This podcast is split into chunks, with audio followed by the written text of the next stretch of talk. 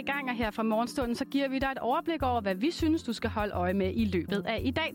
Jeg hedder Julie Vestergaard, med mig har jeg også Anna Svøjberg. Godmorgen, Anna. Godmorgen, Julie. Vi har jo tre historier, vi skal se lidt nærmere på, og vil du ikke fortælle lidt om dem? Jo, vi skal tale om et emne, som jeg ved er noget, mange har fået øjnene op for efter kvindernes internationale kampdag i mandags, nemlig ligeløn. Og det er egentlig et øh, tilbagevendende emne, men nu vil enhedslisten altså have ligestillingsminister Peter Hummelgaard til at se på en gammel reform, der står i vejen for ligeløn. Og så skal det også handle om Operation, Dags, Operation Dagsværk, der jo som så meget andet er udfordret af corona, men som alligevel bliver afholdt i dag. Og til sidst, men ikke mindst, så skal vi også tale lidt om hjælpepakken over dem alle, nemlig EU's hjælpepakke.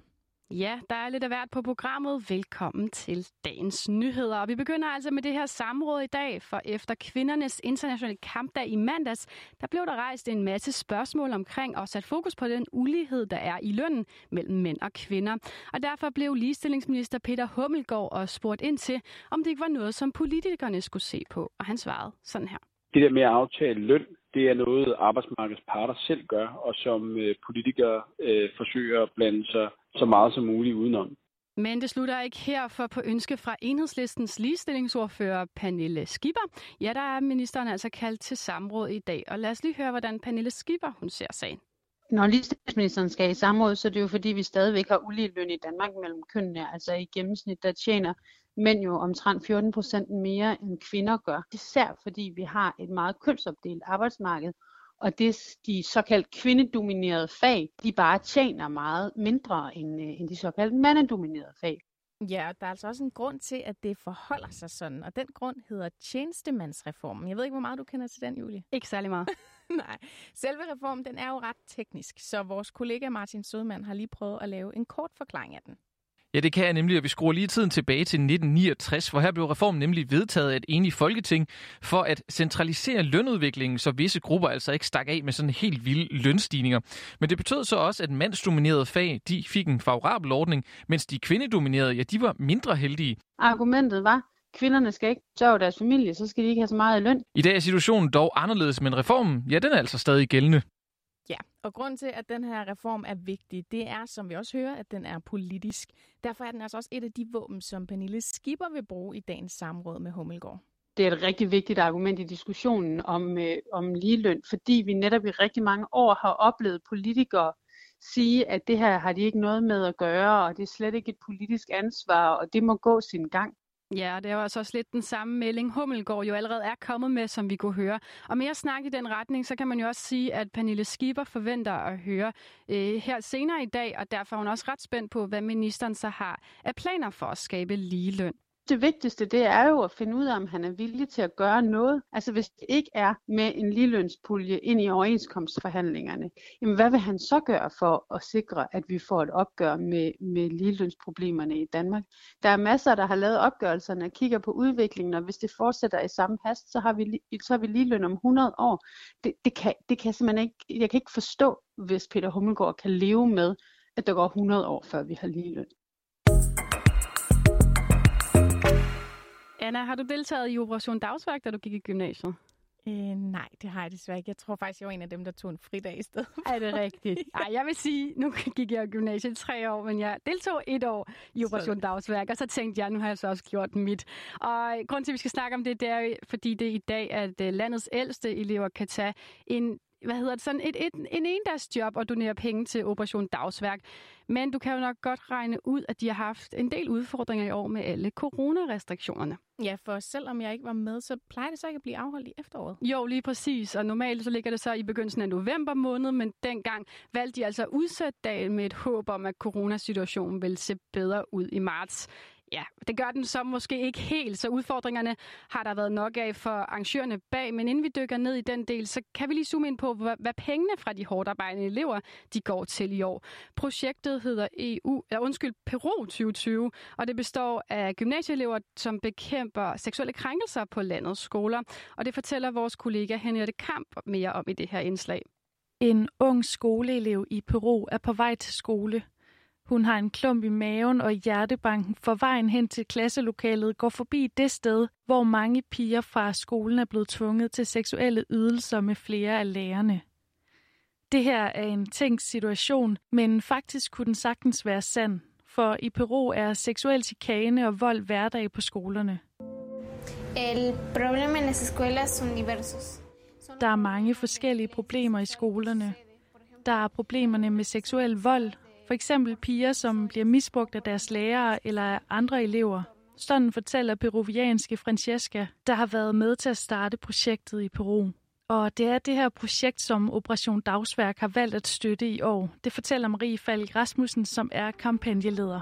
I Peru der støtter vi en øh, masse unge mennesker, som øh, har sagt stop over for seksuel vold og chikane på skolerne. De har i samarbejde med Amnesty Peru og Amnesty Danmark formuleret det her projekt, øh, fordi de øh, simpelthen i alt for høj grad oplever krænkelser på skolerne, både fra lærere, men også fra andre elever, og det vil de gerne gøre op med. Ja, så skal jeg lige sige, at der i indslaget blev brugt lyd fra Operation Dagsværks kampagnevideo. Hvad tænker du om det her projekt, Anna? Jamen, det lyder da som et sindssygt vigtigt projekt. Mm.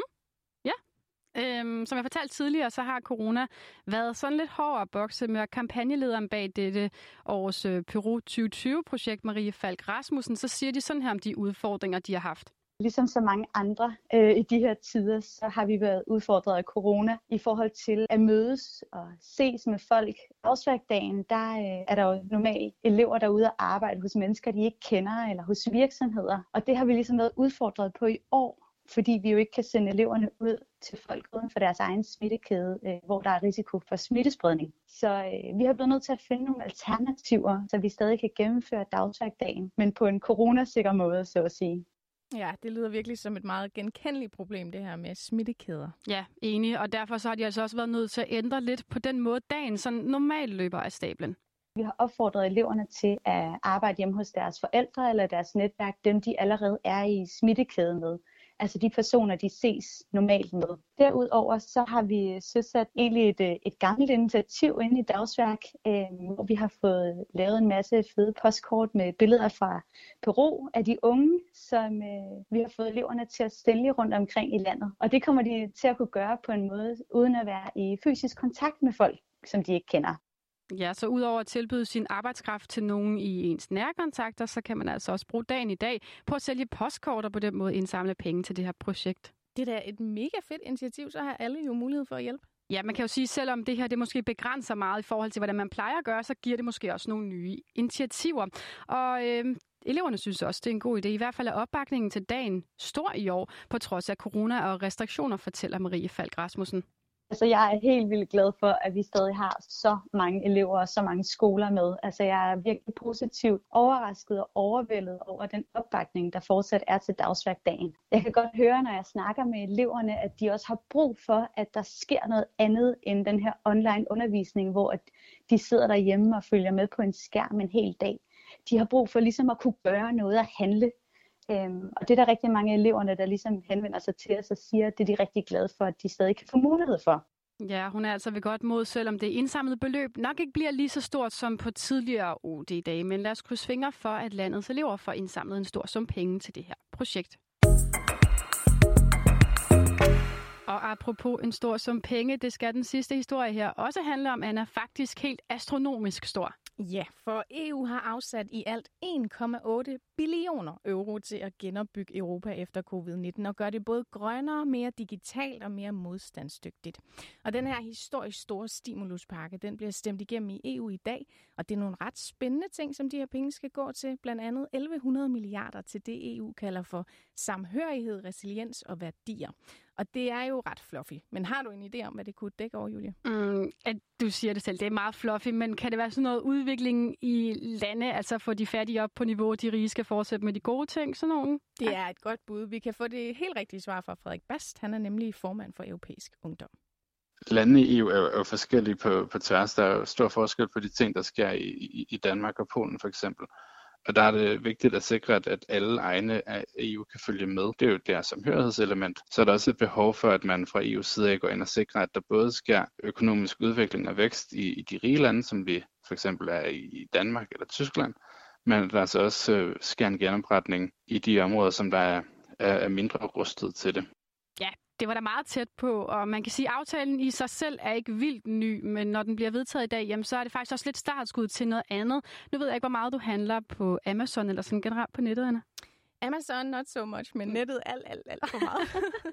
og det er jo super populært, og derfor så vil EU gerne udfordre de her nethandlers øh, giganter.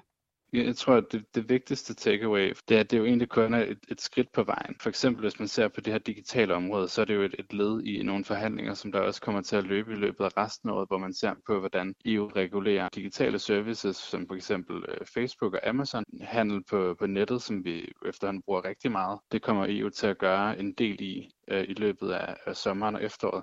Og der er det her jo et skridt på vejen til, at man også på lidt længere sigt kan få nogle firmaer og nogle, nogle virksomheder, som kan, kan tage kampen op mod de her store, typisk amerikanske virksomheder. Det, det er et ret stort led i, at man fra Bruxelles side rigtig gerne vil sikre, at man får et, øh, et europæisk modsvar til de her virksomheder og bliver en, en spiller på området. Altså 1,8 billioner, det er stadig lidt umuligt til at forholde sig til, er det ikke? Jo, det er ret voldsomt, når man siger billioner. Nå, det må man sige, men det her det var også øh, det sidste, vi havde med i dag til dagens nyheder her på Lauter. Dem fik du leveret af mig, Julie Vestergaard og Anna Søjvær. Programmet var lavet af Henriette Kamp og Martin Sodermann. Tak fordi du lyttede med.